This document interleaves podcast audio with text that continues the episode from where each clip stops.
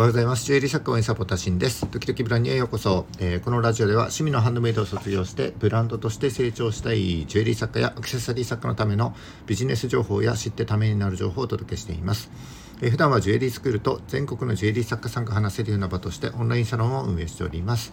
えー、ジュエリー製造販売を個人事業で10年法人で10年やってきた経験から、えー、少しでもお役に立てる情報を発信していきますのでいいねやフォローをよろしくお願いします。えー、今日はですね、えー、ブランドの立ち上げの際に絶対に決めておかなければならないコンセプト設計について、えー、その手順をざっくりとお話ししていきたいと思います。えこれからブランドを立ち上げたい方または、え現在ブランドとして活動してるけども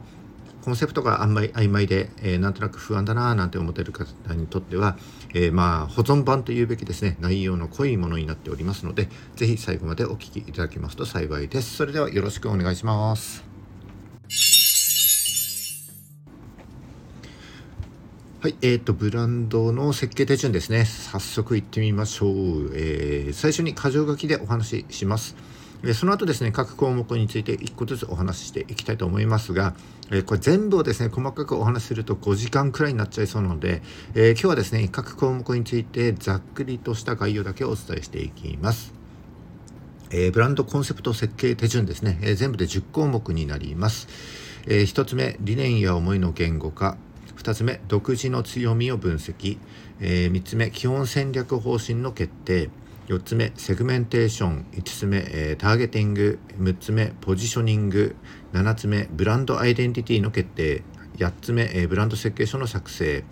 えー、9つ目、プロダクト戦略の立案。10最後が、えー、販売戦略の立案です。えー、と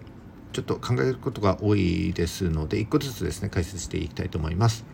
えまず1つ目が、えー、理念や思いの言語化です。えー、理念っていうのは、えー、まあ、自分たちがですねどのような目的を持ってどのような価値観や信念に基づいて活動していくかということを示したものになります。えちょっともう少し分かりやすく言うと、まあ、何のためにブランドをやるのか、えー、ブランドを続ける先に何があるのかそしてどんな価値観を持って考えどんな価値観や考えを持って活動するのかなどを言語化していきます。えー、よく聞く言葉で MVV ですねミッションビジョンバリューっていう言葉もありますが、えーと、これもまあ似たようなものになりましてこの理念や思いの言語化にはですねこれといった決まりは特にありませんので、まあ、自由に決定していただければと思うんですけども、えー、まあ、これからコンセプトを設計していく上では、えー、ブランドの根幹となる、えー、最も、え重要な項目ですのであんまりこうコロコロと変わることがないようなものにします。えただですねあの、え社会環境が変わればあの当初ですね決めた理念を変更する必要も出てきますので、えー、ぶれない信念とはしつつも、えー、社会環境に大きな変化があった際にはですね、まあ、柔軟に見直していくことも視野に入れておきます。えー、ちょっと冒頭からですね小難しくお話ししましたけどもあの大事なのは要はあの自己満足に陥らないようにしようということですね。より多くの人に価値を届ける、えー、より多くの人に幸せを届けられるような、えー、理念にすることが大事だと思います。えー、次2つ目が独自の強みの分析になります。えー、まあ、どんな大企業であれどんな大手ブランドであれ強みと弱みが必ずありますでそしてですね、えー、強みは弱みになったり弱みは強みに転じたりするものですでここでは自分だけが持っている強みをですね、え、360度見守して、えー、見つけていきます。強みとなる要素としては、えー、技術やスキル、え知識やノウハウ、え興味や関心分野え過去の経験や実績、え製品やデザインの特徴、え関わることのできる人脈、え日々得られる情報、え自分の性格や人格などなどですねこう一つのことに、え固執せずにですね自分自身を内面からあるいは客観視してみてですね誰にも負けないような強みを、えー、いくつかこうピックアップして見つけてみてください。でこの強みはですね、次の基本戦略の方針を決定するための重要な材料になります、で3つ目が、え基本戦略方針の決定です。えー、1番目の理念と2つ目の独自の強みが分かれば、まあ、基本的にですねどのような製品を作ってどんな価値を提供していくのかっていうのが、えー、なんとなく見えてきますこれが基本戦略になります。えー、例えば、えー、たくさんデザインをかけるあるいはたくさんデザインが思いつくなんて人は、えー、商品の企画力を独自の強みとしてこうシーズンごとに季節ごとにですね楽しめる商品をどんどん提供していくなんて戦略があるかもしれませんし、えー、あるいはこう人懐っこい性格でこうたくさん人が集まる人と関わる人が好きだなんて人は、えー、商品よりも先にですねコミュニティを作ってそこから生まれた商品をコミュニティ内から販売していくような戦略も取れるかと思います。まあ、こんな感じでざっくりとですね基本的にどうやって販売してあのものを作って販売していくのかということをここで基本戦略として、えー、決定します。でこの基本戦略をもとにより具体的なコンセプトに落とし込んでいくわけです。えー、4つ目のセグメンテーションでは、えー、市場をですね細分化して、まあ、自分が展開していくべき領域を選定します、えー、セグメンテーションについては2月8日の放送で、え、ラーメン屋を開業するならどんなお店にする？なんていう回がありますので、え、その回でセグメンテーションについては詳しく解説していますので合わせて聞いておきてあの聞いていただきたいんですけども、えー、まあですね大きな市場をまあ何て言ったんでしょうね20代女性なんてざっくり言ってもすごく、えー、日本には600万人ぐらいいますので、えー、その大きな市場をですね細かく分類して、えー、あなたのブランドの強みに合わせて、え市場を選定していきます。え仮に、えラーメン屋さんですねを開業するんだったら、え性別で男性向けなのか女性向けなのかなんて性別で分けてみたりあるいは年齢層で若い人向けにこってり系か中高年層向けにさっぱり系ななんて分けてみたりすると思います。また立地だったりですね価格帯でもあの分けていくと思いますのでこれがセグメンテーションになります、えー、ジュエリーでセグメンテーションするんであれば例えば、えー、都市中心部で、えー、オフィスで内勤されている20代の独身女性、えー、で車での移動はほとんどなくて電車での移動が多い人あとはシンプルなブランドのイメージを重視して、まあ、自分用として普段使いするために購入する人が多い人みたいな感じになるでしょうかね。えー、セグメンテーションができたら、えー、今度は、えー、ターゲットとなるお客様層をですね絞り込んでいきます、えー、ターゲットとなるお客様層を決定することで、まあ、具体的にどんなアプローチを行っていけばよいか明確になると思います、えー、ターゲティングで役立つのがペルソナ設定ですね。ペルソナはあなたのブランドのをあなたのブランドの理想のお客様像を設定します。え、年齢性別収入はもちろんなんですけども、ま、ペルソナが抱えている悩みだったりあの願望をですね浮き彫りにすることによって、まあ、どんな製品製品が求められていてどのようにアプアプローチしていけばいいかっていうのが分かるようになると思います。えペルソナについても以前お話ししておりまして2月7日の放送で話してますので、えー、詳しくは2月7日の放送を合わせて聞いてください。えー、6つ目ポジショニングですね。えー、ポジショニング、あのセグメンテーションとターゲットセあのターゲッティングで、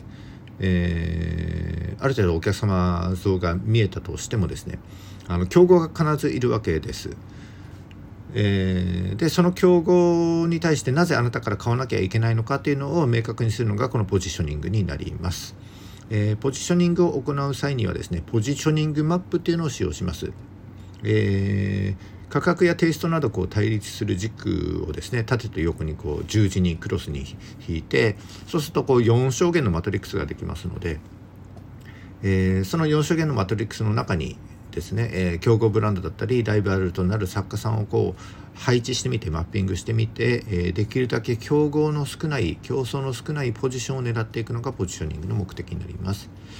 えー、ポジショニングマップは1個じゃなく1個だけじゃなくて、まあ、2つ3つと作成してみてですね、え、なるべく、えー、自分の強みが活かせるような、えー、なるべく競争が少ないようなポジションを狙っていくようにします。えー、ポジショニングについても以前お話ししておりまして2月9日の放送になりますのでそちらも合わせてお聞きください。はい、えーと、次がブランドアイデンティティですね。ブランドアイデンティティっていうのは、えー、お客様にどう認知されたいのか、えー、どう思われたいのかっていうような、えー、あなたのブランドの独自性みたいなものを一言で表現したものになります。え、理念と異なるのは理念がですねこう自分のブランドの存在意義のようなものを表現しているのに対してブランドアイデンティティというのは、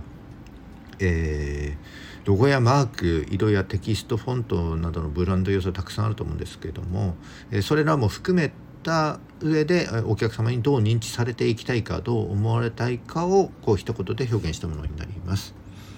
えー、ブランドアイデンティ T っていうのはキャッチコピーじゃなくて、えー、お客様のニーズとこう直結して思い起こされるような、えー、誰でもですね理解されやすい言葉で言語化してください例えば、えー、国内のジュエリーブランドから引っ張ってくると、えー、三木本は、えー、パールを通じて真の美しさとエレガンスを追求する、え、田崎は、え、エレガントでありながら、えプレイフルな遊び心を取り入れたジュエリーを提案する、えー、軽有のですね、え、永遠に愛されるジュエリーを手軽に楽しむなんてのがありました。はい。えー、次が、え、ブランド設計書の作成です、えー、ここまで整理してきた情報でようやくですね、えー、誰に何を何のためにどのように届けるか、えー、あなたにはどんな強みがあってなぜあなたから買わなければならないのかそしてあなたのブランドはどうあるべきなのかっていうのが、え、整理できたわけです。でこれらの情報をもとに、え、ブランド設計書というのを作成します。え、ブランド設計書ではブランドのロゴだったりマークあるいは色だったりテキストフォント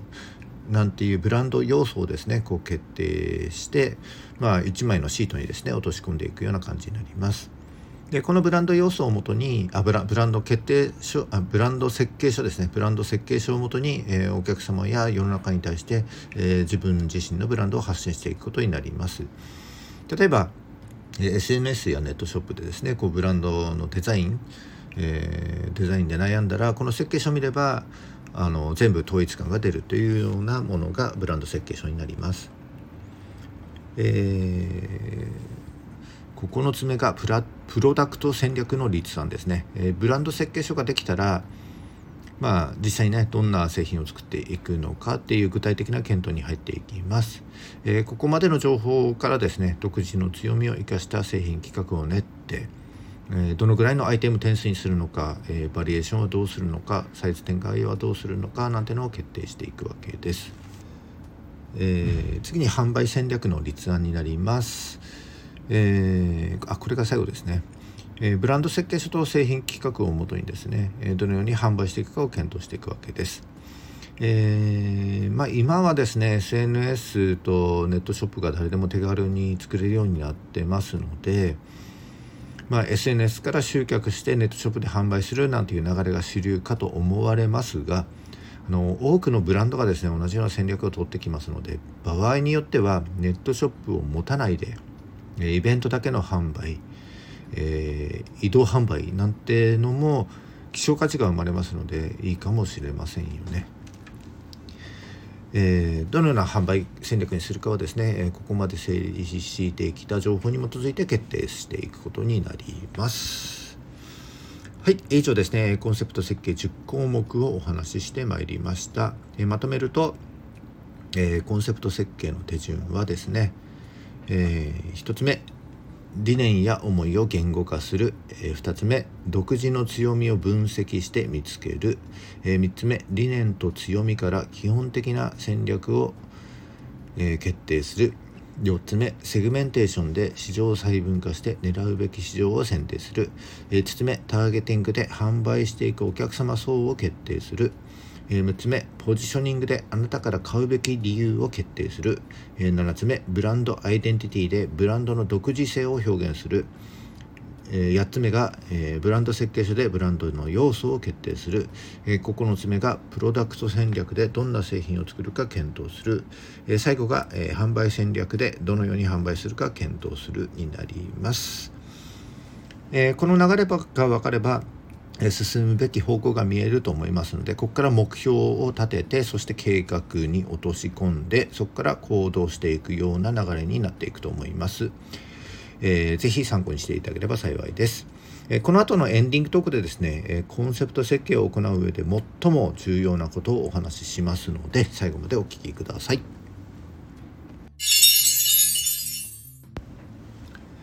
はい、えー、今日も最後までお聞きいただきましてありがとうございます。えー、今回、えー、コンセプト設計の手順、やり方について解説いたしました。えー、コンセプト設計ですね10個の項目を解説していきましたけども、え、このコンセプト設計を行う上で最も重要なことは、えー、100%を目指さないことです。えー、机上であれこれ考えてもですね実際に行動してみなければわからないことってたくさんありますよね。なので 60%70% ぐらいの感覚で、えー、感じて構わないので、えー、今日お話した10項の項目をですねこう階段を上るような感覚で1から順番に進めていただければと思います。えー、階段を上るうちにですねこう何か矛盾が生じたりもっとこうした方がいいなんていうことが必ず発生してくると思います、えー、そうなったら階段を少し1段2段降りてみてブラッシュしてブラッシュアップしていくとですねより精度が高まっていくと思います、えー、行動をしながら修正していくっていうこの考え方が、えー、ブランドはもとよりあなた自身をですね加速的に成長させてくれるでしょう。えー、サロンの有料メンバーの皆様にはですね僕が本気でサポートしてまいります、えー、一緒にいいブランドを作っていきましょう。えー、サロン A はですね、え、僕のプロフィールからご覧いただきますので、ぜひチェックしてみてください。はい、今日も最後までお聴きいただきましてありがとうございました。えこの放送が少しでも役に立ったと思った方は、いいねをお願いします。えまた、聞いたよという印で、え、いいねボタンをですね、ポチッと押して残していただけると、とてもあの励みになります。嬉しいです、え、今後も頑張って配信してまいります。よかったらフォローもぜひよろしくお願いします。はい、それじゃあ今日は2月25日土曜日ですね。お休みの方はゆっくり休んでいただいて、お仕事の方は僕と一緒に頑張りましょう。それじゃあ、バイバイ。Thank you.